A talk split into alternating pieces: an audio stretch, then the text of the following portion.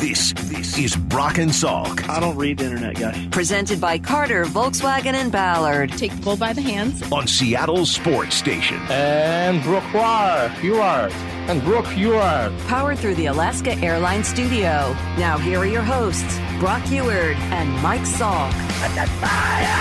Well, we got a lot of people going to be joining us over the course of the morning. Joe Fan, 30 minutes from now. And G. Scott at 8.30. Stacy Rost is going to be in at 9 o'clock. So, big day. Uh, nice announcement yesterday from Wyman and Bob that the uh, John Schneider show will be every Thursday at 4 o'clock from now until the draft in late April. So, that's kind of exciting. Have a little bit more John Schneider on our air. That's good. People need to hear more from John. Mm-hmm. Uh, I think people and people have gotten to know him over 12, 13 years in this market. I, I mean, not the way they've gotten to know Pete. Pete's kind of the face and the front man. I don't think he minds doing that. And and certainly from press conferences to our weekly show in season, I think people have a pretty good understanding of what Pete's all about. John gets what, like two or three times a year? Yeah. At the combine, where he goes into Southern drawl voice usually because he's around all of his Southern buddies down Don't there. go there, brother. And then after the draft, where he is just wired because he's been up like 20 hours a day for two weeks straight, right? And uh, and that's about it. Maybe maybe once a training camp. So this gonna be great. Gonna be great for the station. Gonna be great for us selfishly to be able to utilize a bunch of that awesome sound as we did a couple weeks ago when he was Thur- on with sounds him. like Thursday is going to be GM day here on the station with Jerry Dipoto first, and then John Schneider. I know Jerry's now technically the president of baseball operations, but you get the idea. Yes. Um, and kudos to Wyman. Wyman is Yeah. cultivated working there for the Seahawks. A great relationship. Bob is is a pro, and yeah, those guys will hammer that segment every week, and we will all be cool. the beneficiaries. Yeah, that's pretty great. So, um, I, this Russ story yesterday, Brock. I just want to come back to it for a few minutes. It just it seemed to strike a chord in a way that, in some ways, I was expecting, and yet I was still sort of surprised by it. If that makes sense. Was the response in any way consensus, or was No. it just all over the map? No, I mean, I think for the most part, people were fairly, you know, disgusted by what happened. But, you know, like anything on social media, there was a lot of extremism on all sides of it. Yeah. Um, so, you know, trying to judge how quote unquote people felt about it from social media. I, I think what was crazy is the way a sports story that involved, you know, perhaps some charitable stuff ended up becoming about politics and blind hatred and equally blind allegiance and loyalty. I mean, it, it really was remarkable seeing some of the responses. And when a story like that gets picked up and it kind of goes well beyond your sphere and you're uh-huh. getting people from all over the country, you know, really angry for one reason or another and turning it into their own pet issue right? Where it's like, okay, now do the Democrats. And you're like, uh, all right, I, I just work in sports. Well, Trump did worse. And you're like, well, again, it's not about that. But like, I really appreciate your thoughts here on Twitter. Thank mean, you. Welcome to Twitter. No, I understand that. But generally, I stay out of that sphere, if that makes sense. Like, I don't No, I generally post stuff and it's and, and it's not immediate like, well, no, Joe Biden done. Like, like, well, I don't care. I'm not, that's not what I do here, right? Well, Donald Trump Jr. Hey, hey, hey, hey, Whoa, hey, we got right. almost three hours of a show. All Watch right. your voice. I know. I know what happens. I when mean, you I do posted a this. fantasy football video earlier this season, and some guy responded with, "Can anybody explain to me why Mora is a thing?" That's fair. Jeez. Yeah. There's just, there's just always angry And I hope you responded because of the enormous size of my fingers. Here's one of them. anyway. Matter of fact, here's two. Uh, no, here's one right in the middle, just for you. Anyway, a, a couple of uh, final thoughts on the whole thing for for because I thought about this throughout the day yesterday and found myself interacting with a lot of people about it. One, I think Russell Wilson absolutely needs to fire Mark Rogers. To me, this is the absolute necessity. If you were Russell Wilson, you need to fire Mark Rogers. He was supposed to be the adult in the room. This happened on his watch. He's somehow both your attorney and your agent, and he's on the board of directors. He's got his hands in too many places, and his job is supposed to be to protect his client and he's not done that. He's already gotten paid off the big contract, so it's not like he's losing out on the money. And I understand that there's a loyalty to him. But if I'm Russ, I am firing Mark Rogers right now, today, in order to, if, for no other reason than to have a scapegoat. but he needs to move on from Mark Rogers. I think that is an, an obvious and the only answer in front of him. Yeah, that is a no. That is an N O G O. That is his father figure in his life. That is a relationship for decades old. That's the most trustworthy. If you want to fire somebody, fire the people on that board. Fire. He's on the board. Fire the directors. He's on the board. Fire the directors in the foundation that have their hat and wearing both hats for the for profit and the not for profit. There's people that will be fired, or if you're going to go that direction, can take that step. I don't think it is going to be his father figure. Yeah, no, I don't think so. To me, that is Mark Rogers, or you're not really doing this. Number two, he's got to figure out how to do better damage control. This isn't just going to go away. And posting pictures yesterday on Twitter of him and his wife and Sean Payton and Joe Montana and the heads of companies like, you know, a, a private plane company. How does that show? Yeah, no, I really understand and I'm a man of the people. You know, just talking about how I only fly private. Like that just that's a rough look right there, man. That is not and if you read through the text or the replies, every one of them is like, You're a thief, give the money back, etc. Like it's just brutal. Don't you think he can make a statement? Don't you think he could do a minute video? Do something. I mean, we, we have seen, we have had friends, right? Uh, uh, people that we know that, that make mistakes, and even in the social media channels will make some pretty bad mistakes and then come out and be totally transparent and say, you know what, we missed the boat here. And I am, you know, I've got my hands in too many places and I am trying to wear too many hats. And ultimately, I am the president of this foundation. It, it falls on me. The buck stops with me. And we've got to rectify some things here. I'm not going to take away from being the catalyst for so much good. And we have been, and we were for a decade in Seattle, a catalyst for so much good. Millions and millions and Mm-hmm. millions of dollars and millions of meals. And it was his brand. Okay, and, and I know Jason Wolf said, yeah, Albertson, Safeway, they were gonna, they already had, had, had five million committed before Russell got a part of it. I don't care. He elevated it. He amplified it. People wanted to be a part of it because of him. Come out, Russell, and if you even want to give yourself credit, that's fine. Go ahead and do that and say you were the catalyst. I- I just but then come out and take some responsibility on the other side. And to be tone deaf and to not respond at all and to put your head in sand, think, oh, this will go away in a week. You can't do that. You got to respond. And he had. Sorry, here's a little. Uh, I'm sorry. Go ahead. no, no, no. Play it. Well, this is just since you mentioned this was Jason Wolf who uh, who did the investigation, joined us yesterday talking about that in particular. much of what you know the Russell Wilson Foundation does in terms of saying that oh well together we donated ten million dollars with Safeway and Albertsons to Seattle Children's Hospital. It's like okay, well yeah that might be true, um, but when you look at the tax records, it's like eight hundred thousand from the Russell Wilson Foundation, and it's ten million from Safeway and Albertsons, and half of that money was donated before Safeway and Albertsons says they even partnered with the Russell Wilson Foundation. So, you know, you have this nonprofit that, that's taking credit for, for doing more than what its tax records reveal. Yeah, I, I think there's absolutely some amplification, some exaggeration of that. You can't tell me what he was in this market for 10 years. A lot of the goodwill and so much of the energy he did spend and, and how many visits he did make every single Tuesday, that was not lost in those relationships he mm. forged. And he did have a catalytic, that brand had a catalytic sure way did, of to course, it. and no one's doubting that.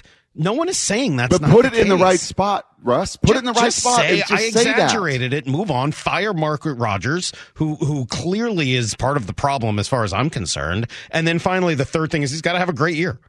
Yep. He's got to have a great year. Right now, he's tainted. He's diseased. Nobody wants to touch him, and he needs a win.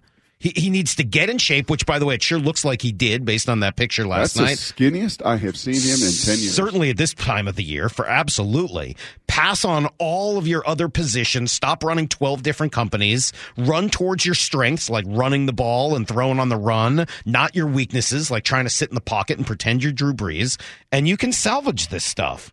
But, but in the meantime, you know, I'm a big partner hanging out with the CEO of Wheels Up at a fancy restaurant at the Super Bowl. That is tone deaf, brother. What are you doing? That is such a terrible idea, and and and certainly the responses showed that that's how people felt about it. So uh, again, I'm embarrassed for Russ. I, I think this is embarrassing. I think that he has completely tainted his name, his brand, everything he has stood for over the years. And it was one thing when it was on the field and with his teammates, but now this is like the crux of who he is as a person. It's just you- terrible. If you are the good man brand, then step up like a good man and own responsibility for the part of it that you share. Own responsibility and be a good man, Mr. Goodman Brand. Need to know. 15 minutes past every hour with Brock and Salk. Here's what you need to know. Up first. Well, after two weeks of honestly what felt like somewhat muted hype to me anyway, the NFL finally ready to play its biggest game of the season. It is Super Bowl Sunday. Eagles, Chiefs, Glendale, Arizona. It's all set up and ready to go on a tee. Uh, I like the ways in which these teams are similar. I like the ways in which they're different. I think it's going to be a great, great game because of the whole styles make fights thing. And I, I don't have any specific rooting interest, but I don't necessarily despise either of these teams. So that's kind of a good thing, I guess. DK Metcalf says the Eagles are pretty good. Well, you got the big uh, dominant receiver who can get you the tough yards and catch the slant routes and still go up top and AJ. But then you still have to defend DeVonta Smith, who's on the opposite side, who's the speedster who can you know run every route in the book. And also, you know, you got a great quarterback and the O line and the running back Sanders in the backfield who take take the distance as well. So. Uh, they just got a complete offense, a complete team, and you know it's going to be hard for uh, Kansas City to stop them, in my opinion. Been hard for anybody to stop Philadelphia when Jalen Hurts has played this season. Undefeated when he is under center. Gardner Minshew, remember, had some mop up duty late in the year and had a couple of those losses on their ledger. Otherwise, they have been the most complete team from the beginning of the season to the end of the season. They do it in all three phases very well. They're the more physical crew. And in this matchup, just historically speaking, in this matchup for so many years, we have seen the K gun. Oh, ah, the K gun. Yeah, good luck against a better defense. We have seen the greatest show on turf. We have seen Peyton Manning. We have seen how many times have we seen elite offenses, the undefeated Patriots with with Randy Moss against NASCAR. And more times than not, that defensive group wins. And the defensive group that can pressure with four, like Philadelphia, like Tampa did against Mahomie the last time out in the Super Bowl, that certainly will be what my eyes will be watching. Here's the second thing you need to know. Some good, some bad coming out of the NFL Honors Show last night. We'll start with the good. Geno Smith winning Comeback Player of the Year. Congrats to him. He deserves it. He hadn't been sick or injured or anything like that, but given where his career had gone to where it became by the end of last year, absolutely well deserved. Also, great to see Damar Hamlin speaking. Every day, I am amazed that my experiences could encourage so many others across the country and even across the world. Encourage to pray, encourage to spread love, and encourage to keep fighting no matter the circumstances. Tough day for the Damar Hamlin is dead conspiracy crowd. Sorry about that, yeah. guys. It's rough. It's rough for you. I don't know what to tell you. Uh, that was the good news. Uh, some of the bad, well, let's start with the fact that the Seahawks, two rookies, didn't do particularly well, at least not as well as they deserved. Ken Walker finishes second for Offensive Rookie of the Year. Tariq Woolen finishes third for Defensive Rookie. I can stomach Walker, but Tariq finishing third is a joke. Yeah, I can. Uh, I can actually kind of stomach it the other way. Hmm. like Sauce just got hot, saucy by the yeah, end of right. the year. And It was he, all go, Sauce if he had finished second, fine. Yep. He was in- third behind well, Aidan He was Hutchinson, in too. a tie. It looked like the votes were a No, dead he tie finished with third. Aidan Hutchinson. He finished but- third. Yeah, uh, and, and you know the bummer is Cam Walker actually had more first place votes than Garrett Wilson, the receiver. He had more in every way, every statistical reason, every statistical way from New York. to win that award. tough. Makes that And oh, by the way, the coach of the year was also from New York. So Go figure. offensive rookie of the year, defensive rookie of the year, and Brian Daboll, coach of the year, all from the Big Apple. Well, all of that was sort of a joke, but not as big a joke as uh, George Kittle singing.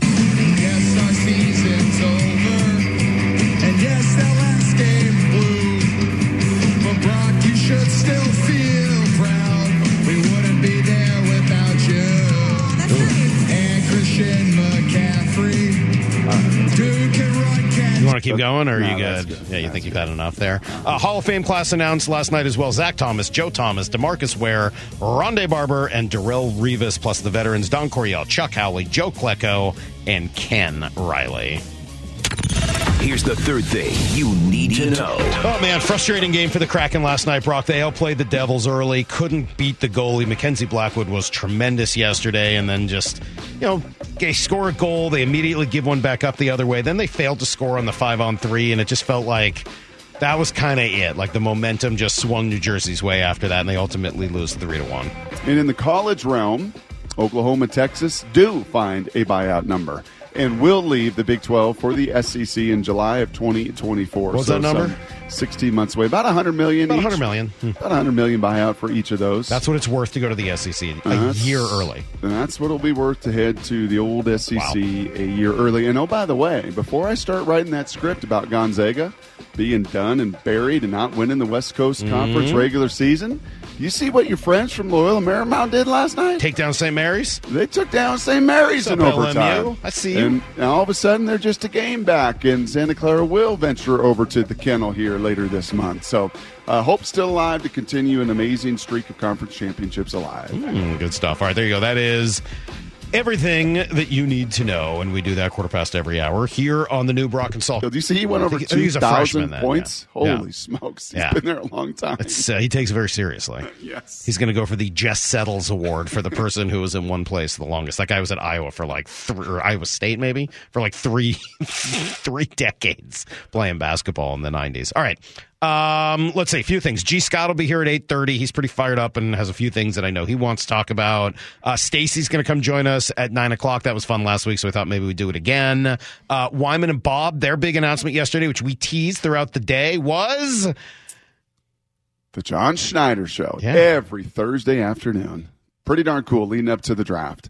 Uh, finally, he finally gets his mouthpiece. He's waited 13 years to have an opportunity every week to speak because you know he loves to do it, and he's actually really good at it. And Dave's got a great relationship. Bob's a total pro, and that will be great for that show. That'll be great for the entire station, and frankly, it'll be great for the 12s as we build up into the draft with capital that John has never had in his pocket to play with. Yeah, th- this draft is somewhat unique, so that should be really cool. Uh, every Thursday at four o'clock uh, from now until I think draft day, right? Yes. Are they doing it on draft day? I believe so. so. John, with like just an hour or two to spare before he's got the number five pick, I he's going to be on the phone. One. I might have to tape that one. think We'll you see. tape it? Yeah, I don't know. We'll ah, see. Hmm. Interesting. Do it from Dino's across the street Do it the from night the before. do it from the war room, man. Like, let's go. I want to hear from. John in the war room. Get that thing on video. Let's see what's going on on there. Right? Let's go big or go home. Anyway, that's going to be great. Every Thursday, four o'clock uh, on Wyman and Bob. They'll talk to John Schneider from now until the draft. Joe Fan joins us next. He's got some from prop bets uh, for the Super Bowl and a whole bunch of other stuff as well. Don't go anywhere. It's Brock and Salk, Seattle Sports on seven ten and the Seattle Sports application. You're listening to Brock and Salk Powered through the Alaska Airlines Studio. on Seattle Sports Station.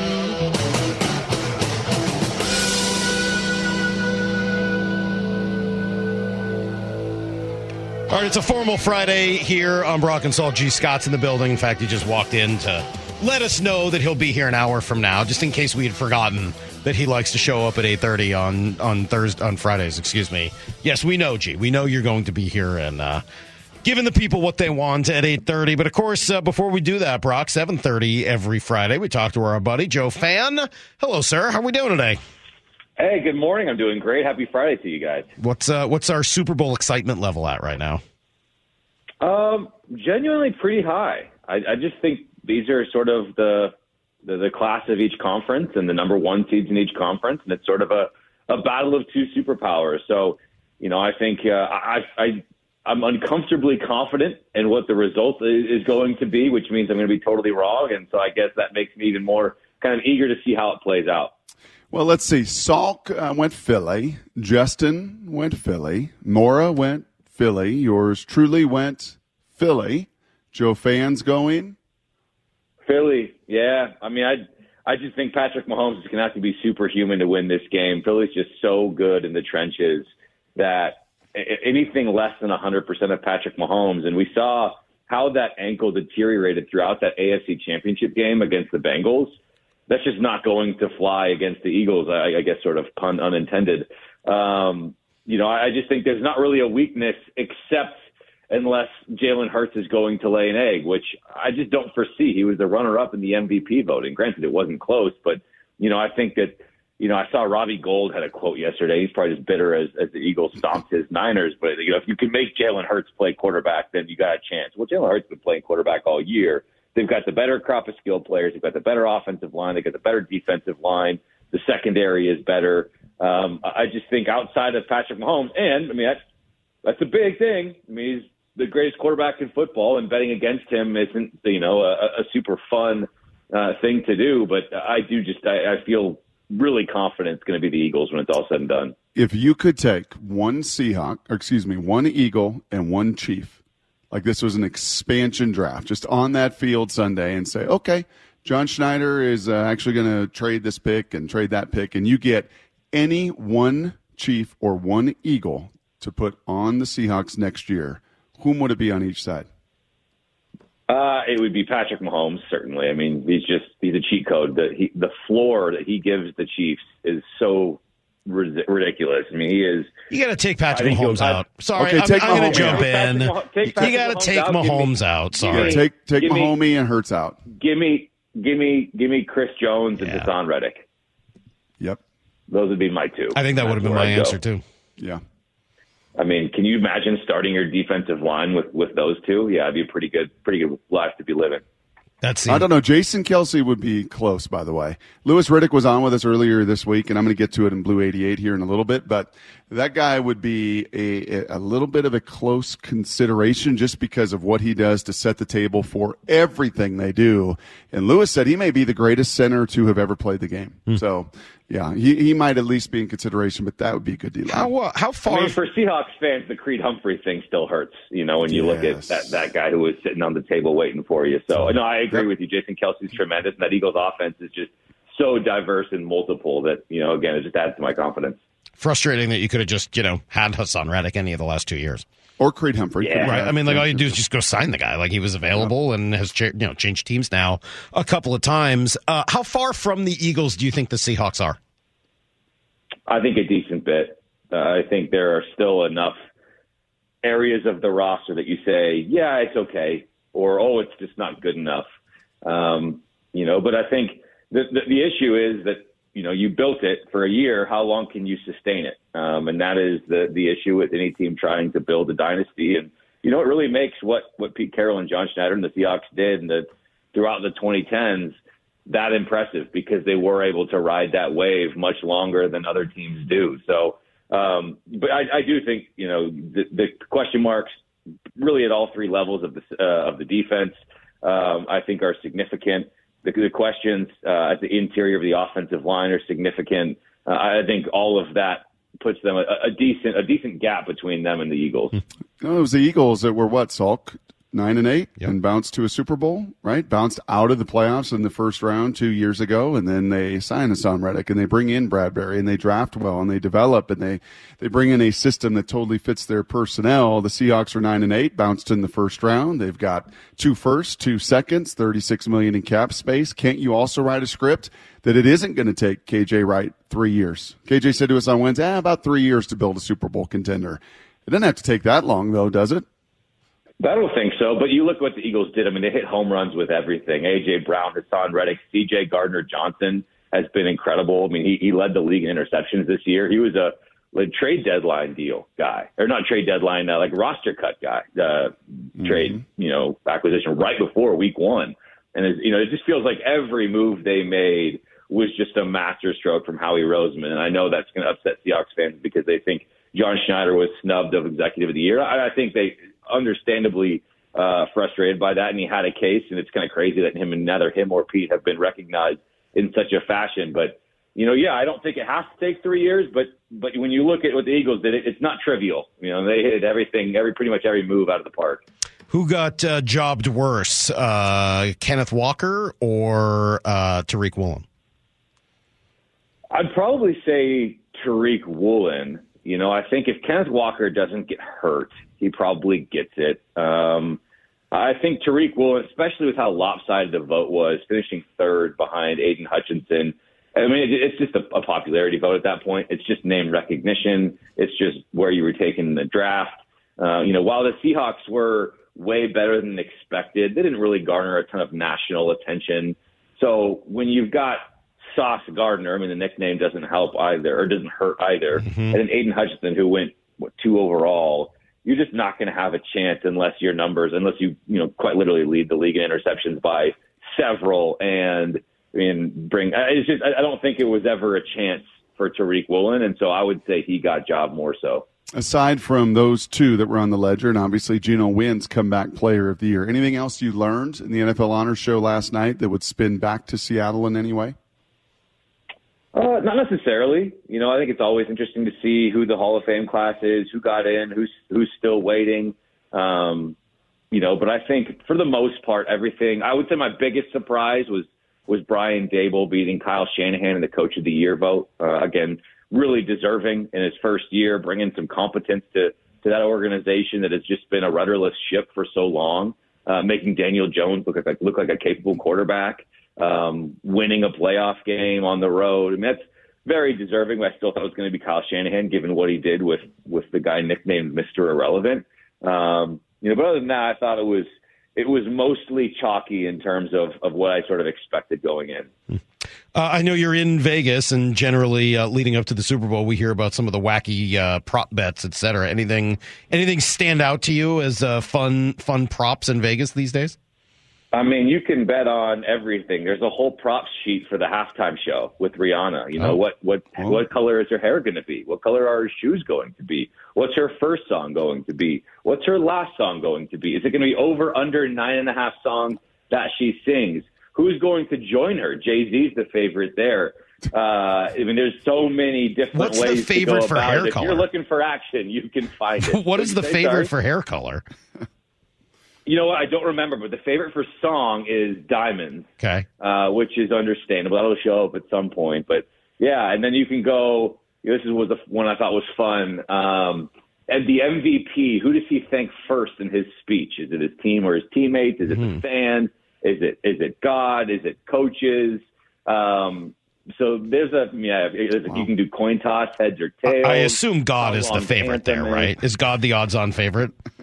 No, team and teammates are the favorite. Um, It's and tough to I bet against is a God. See, like I runs think down. I would really struggle throwing Yep. my money down and going against God. Yeah, it'd be sacrilege. Well, I think that there's money to be made there because you can get some, some a pretty juicy number there. If you can, if you can find a book willing to give it to you, so Okay. I So think you you, can make some money on a Sunday, no less. Right. on his own day. Yeah, it's I not think, right. Uh, yeah, I think you're onto something. That doesn't feel right. Yeah, you said he was in Vegas. You were concerned about the prop bets. I'm more concerned about what was the news coming out of Derek Carr's visit to New Orleans because I think that's going to be the first domino when it comes to some of the market, or at least understanding the possibilities of the market for Geno Smith. Any news come out of Mr. Carr's trip to New Orleans? Yeah, I haven't heard anything yet. Certainly no rumblings here in Vegas. Um, and I think everyone would be sort of shocked if if New Orleans was willing to, you know, trade and you know take on that contract as opposed to just sort of writing it out and hoping that they release him. Um, you know, I think it's it's a lot of just relationship building at this point, sort of figuring out, you know, what what is there. Although they did have to, to talk and, and come to sort of a general terms of what a trade would look like before that permission was granted. Right now, they're the only team that, that has the permission to talk to him. And But they me, can, uh, New Orleans. It's just yeah. an exploratory deal. Help me understand this. There's a couple things here, a couple layers to this, right? So Dennis Allen was there, so he knows Derek Carr. They have background together with the Raiders. Uh, we have seen trades. It doesn't just mean all of a sudden because you trade for him, you have to take on all of that contract. I think of Jadeveon Clowney in Seattle, and when that trade was made, and and uh, who was it? The the Texans ate half of that contract, and the Seahawks picked up the other half. So there are ways to trade and then still work out the terms of that agreement, like in baseball, of how much you're going to eat of that contract.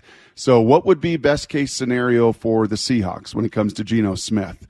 Geno Smith wants, you know, call it 40 or whatever, you know, he wants the moon. What would be best case scenario for the Seahawks in that negotiation to start to set some of the market possibly for Geno? Yeah, I think the best case would be either the, the trade goes down and there's a restructuring to where the average annual value drops significantly to where it would be, you know, well below what Geno's asking for. Or if the Raiders come out and, and eat most of it, where the Saints say, hey, we're going to trade for this guy. To give you a draft pick, but we're only going to pay him 15 a year, 20 a year, and you're going to have to eat the rest of it to where um, you know, that can sort of be used the negotiation table of saying, hey, like, yeah, Carr is still making this, but that's a previous mistake that the Raiders made of giving him this deal that is not what he's worth anymore. And the Saints are essentially saying as much. Uh, you know, the worst case scenario would be, you know, them them paying full freight and trading draft picks in order to get him. Um, you know, at that point, then Geno would look at that and say, hey, this isn't even costing you draft picks. It's just I I just want that number. And that forty million dollar balloon payment, that guarantee that the Raiders have to make in a guarantee to Derek Carr, that comes about here. What in the next ten days, next week? That, That's yeah. pretty soon, right? It is, which I think is good news because you want these dominoes to start falling as soon as possible to where you have really a full month before the new league year begins to sort of figure it out. Um, and if you can't and he ends up getting to the open market, you have then exhausted all of your options and you are just now hoping that you're right that his market won't be, you know, what he hopes it will be and more towards where what you're hoping to pay him. And then he can come back and you can get the deal done. Everything going okay with the uh, Joe Fan Foundation? No issues there, right? You're not part of the big investigation. No, 100% of the dollars from the Joe Fan Foundation have gone to charity. Good. Uh, I can promise you that. No, but yeah, what what a story that is. And what I think, you know, my I'm putting on a mail back on SeattleSports.com, uh, you know, later this morning, and I was asked to, to answer that question and my thoughts on it, and I'll give it here. Is, you know, I, I think I don't think there's necessarily malice or anything evil behind it, but it just kind of feels like a rich guy 101 playbook where you certainly do some good. It helps your brand, certainly helps you win Walter Payton Man of the Year, which is, you know, a big thing for his legacy. Um, you know, but ultimately there's sort of some sneakiness to it where you're able to take care of your friends. You're able to get out of some, you know, you know, be kind of creative with your money that helps you in, in you know, the area of taxes, stuff like that. Um, but yeah, I think overall it's certainly not a good look. Um, you know, when, when you are who you are and your legacy and your image is what it is and how you talk about it, you know, under a quarter of every, of every dollar being spent on actual charitable causes, you know, I don't care what anyone else done. There's a lot of that out there in the nonprofit world, unfortunately. I know Tom Brady had a big story about him, you know, a couple of years ago. I mean, it's it's not uncommon, um, but still for Russ, um, it's just yeah, it's not a good look. Uh, last question uh, for me here. You, Salk, and Brady, Brady Henderson, the hitman. Okay. The, the three of you sneak out on the TPC Scottsdale before the round today, and you play 16. What club you hitting, and who gets the closest two of the three of you? Oh, wow. What's the distance today? Uh, I'm I'm taking Salk off the table. Um, I, I I would too. I golfed with I golfed with Brady recently, and I didn't see him on a good day. I- We're probably a, pretty close to the same guy. Mm-hmm. I'm gonna I'll I'll I'll take myself Wow. and what? It's about like 160, right? It Um, varies. I think it can play from 110 to 160. So Right. let's just call it one. Yeah, let's Call it today 145. it 145 today. No wind. 145. I'm gonna take a smooth nine iron and Yeah. throw a dart right to the middle and hope they miss the green. Yeah, I like sounds it. right. I like it. Wow. Down in Phoenix, I'll tell you what, Brock, that might be a pitching wedge. The, the way the ball carries down there, that, that might warm. be Yeah, that might nice be and a warm. Uh-huh. pitching wedge today, depending on uh, on the heat level. Joe, uh, enjoy. Uh, we enjoy the Super Bowl. Enjoy this weekend. Enjoy the waste management as well. And we'll talk to you next week. Always enjoy it, fellas. Have a good weekend. We'll talk to you soon. You too. Thanks, there you Joe. go. There's uh, Joe Fan. You can read him a couple days a week at seattlesports.com, and I recommend you do. Joe's columns are always worth your time. Uh, he got me thinking about something there, Brock. I'll come back to it right after Blue 88. This is Brock and Salk's Blue 88. Blue 88! Blue 88! We take you to the field as Brock Huard breaks down three football questions as only he can. Now here's your hosts, Brock Huard and Mike Salk. All right, three good football questions for Brock. We'll start with this one. Tariq Woolen ends up third in Defensive Rookie of the Year voting. How come? because the the case just lost steam as the season went on. And it's what happens to elite corners. We watched it happen with Richard Sherman. We watched Richard the first couple years of his career. One year he had eight interceptions. Right? I mean, just absolutely. And he would taunt it and he would throw it in everyone's face, including Darrelle Revis, goes in the Hall of Fame last night, more than anybody else. You know, and Revis like, okay, yeah, you just wait, right? You know, you just kind of wait. Because when you become elite and you become lockdown, they don't look your way, and you just do not get the targets, and you don't get the 50 50 balls that he was getting the first half of the season. So I think, unfortunately for him, uh, just ran out of some of that mojo, some of that national narrative, some of the lazy narrative of, of people that just don't watch the Seahawks close enough, and certainly not in the way they do in the big markets, not the way they do with Sauce Gardner, and not the way they did with Aidan Hutchinson, who came alive. Both Sauce and Aidan came alive the second half of the year right? In Aidan Hutchinson sacking Aaron Rodgers and doing what he did with Detroit and turning them around and everything else. So I, I think that's largely why a little bit of laziness from the voters and a little bit, unfortunately, of, of what happens the other side of that sword when you take the ball away as much as he did early. You're just not going to get as many bites at the apple. All right, question number two. Pun intended. Big Apple, New York City. Not Eli Apple, though. Uh, we're going to watch this game Sunday. Who's got the most on the line? Quick confession I have a Sharpie addiction. A fine point Sharpie addiction. I do. Mm-hmm. Yeah, I know. When I see them on sale, You sniff them? nope. No, no, no, no. Fine point, Mora. Can't smell Fine- anything. Nope. Oh, and yeah. I can't smell e- either. Nope. Nope. When I am going through the grocery aisle, or I'm at Target, or I'm somewhere, or I'm at Office Max, and they've got a sale on fine point Sharpies, a hundred out of a hundred, I buy them. So I've got a new fine point Sharpie. Look at, I got two cool index cards, and I'm going to tell you right now, Colin Cowherd's producer, and maybe Colin himself, is writing two scripts for one man in that Super Bowl Sunday, and it's only one man, and it's Patrick Mahomes. On one side of the script is he is on his way to chasing down the goat. Ah, ah, ah. He is now the only player in NFL history to win two MVPs and two Super Bowls his first six years. He is Superman. He is going to and have the opportunity to surpass Tom Brady. That's on one index card. The other is, oh, here he goes. Long line of stars, long line of Aaron Rodgers and Drew Breeses and others that win one Super Bowl. And the dynasty's going to end, and the staff's going to be broken up, and Andy Reid is getting old, and Travis Kelce's getting old, and and on that other side is, and you can't win the big one, and now you're one and two in the big game, and sure you're an MVP, and sure you got the stats, but. There is only one guy playing on Sunday who has that kind of pressure where the hot takers and the producers for the hot takers already have both scripts written come Monday morning. I think that's 100% true. Question number three.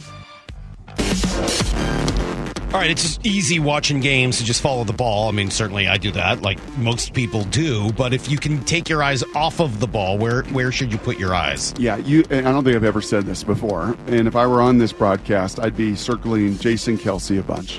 Travis Kelce gets all the love, and he will be circled a plenty. And a tight end is doing the game from a color commentary booth.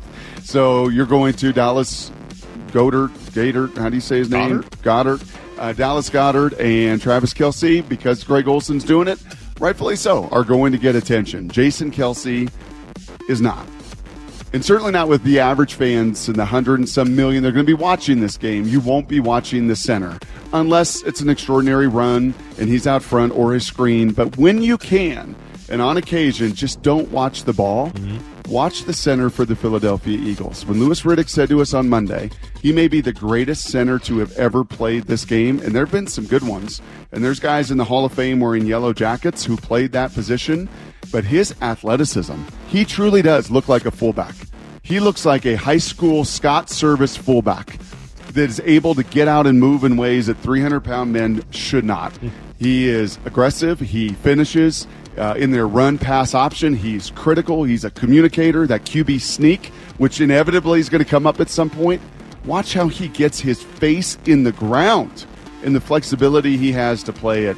He is a fun one to watch right in the middle of the line of scrimmage. Great stuff. And of course, we do that every single morning. It's Brock and Salk, and that is Blue 88, 745, three good fo- football questions uh, for Brock. Uh, I'm sorry, I just going back to something Joe said, and it's really kind of stuck with me now for a few minutes, is talking about how this is what rich guys do. Right. And sort of this is the playbook of what rich guys do. And, you know, you sort of, you do some good, but it's there really as a PR thing to sort of make yourself look good. And uh, I don't think I've ever really talked about this much. It's not. It's not really my story. It's really my wife Heather's story. But she went to grad school and and uh, got a master's in social work in order, and she's now a, a therapist. Right? She's uh, got a private practice. But when she first got done with school, she thought what she wanted to get into was corporate social responsibility. And so she went to go work for a firm. This is like 2008. Maybe 2007, 2008. So right as sort of the economy was crashing, et cetera, mm-hmm. she went to go work for this firm and she thought she was there to do corporate social responsibility. And she found out pretty quickly that she was there to do PR. Mm-hmm. And she was like, well, that's not what I got into this for. Like, if I wanted to get a master's in PR, I would have done that. I wanted to work in social work. I wanted to do good things for the world and certainly getting businesses to work, you know, to do corporate socially responsible things, mm-hmm. whether it was for the environment or the country, whatever the, whatever the case may be and she was so jaded and just so disappointed in what she saw because these companies didn't care at all. It was just vanity exercises for their CEOs. And she's like, "Well, this is stupid. I don't want to do this." So she quit. I mean, she didn't work there for very long. Um, and and thank God. I mean, like I totally get where she's coming from, but yeah, that I, it's an interesting way of looking at this. I don't I don't know if that's what was happening with Russell Wilson, but I do think that it sort of could be in the same vein. Well, just that branding and that imaging. And we now have, unlike when uh, Heather started a decade and a half ago in that field, Mike, we now have a full field, a full prof- uh, profession where you're an influencer. You're a social, not a social responsibility, you're a social media influencer. Yeah. Right. I, I will never forget years ago watching um, my, my oldest play in an AAU tournament. And I'm like, who, what is that? Doesn't she, she goes to, why is she wearing all of that gear? Hmm. And why is she taking pictures of herself? And why is she taking pictures of herself with all these AAU te- Oh, oh, she's an influencer. Oh, she's just trying to grow her brand.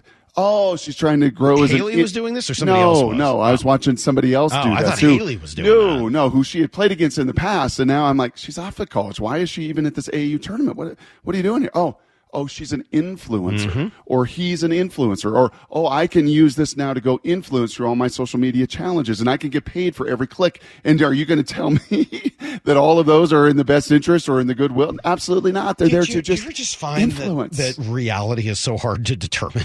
like, I mean, I told you when I went down to oh, Mexico. like reality TV. Well, I mean, we all know, hopefully, that there's nothing real about that and that it's all There scripted isn't? and written and all that. I mean, hopefully, after 20 years of doing it, we now know that that's the case. But I, you know, I told you when I'm down in Mexico, right? And we saw all these people down by the beach every day taking these ridiculous pictures of themselves in like, you know, fancy dress at the beach and they were miserable. Like nobody seemed happy, but that's what they did all day. And then they sent it all up on Instagram and that Right. was like their life. Yes. Yeah, it, it's it's so challenging to figure out what's real in this world at this point. Yep. And uh, I don't know. Unfortunately for us, it seems like he's been unmasked for one of the things that seemed real about him, maybe not being quite as uh, grounded in reality as everybody had hoped. All right, uh, you know who had a pretty hot take yesterday on the station? Who? is your friend Keyshawn Johnson? He came on and had some very significant, serious things to say about Geno Smith. I'm going to play him for you next. It's Brock and Salk, Seattle Sports on 710.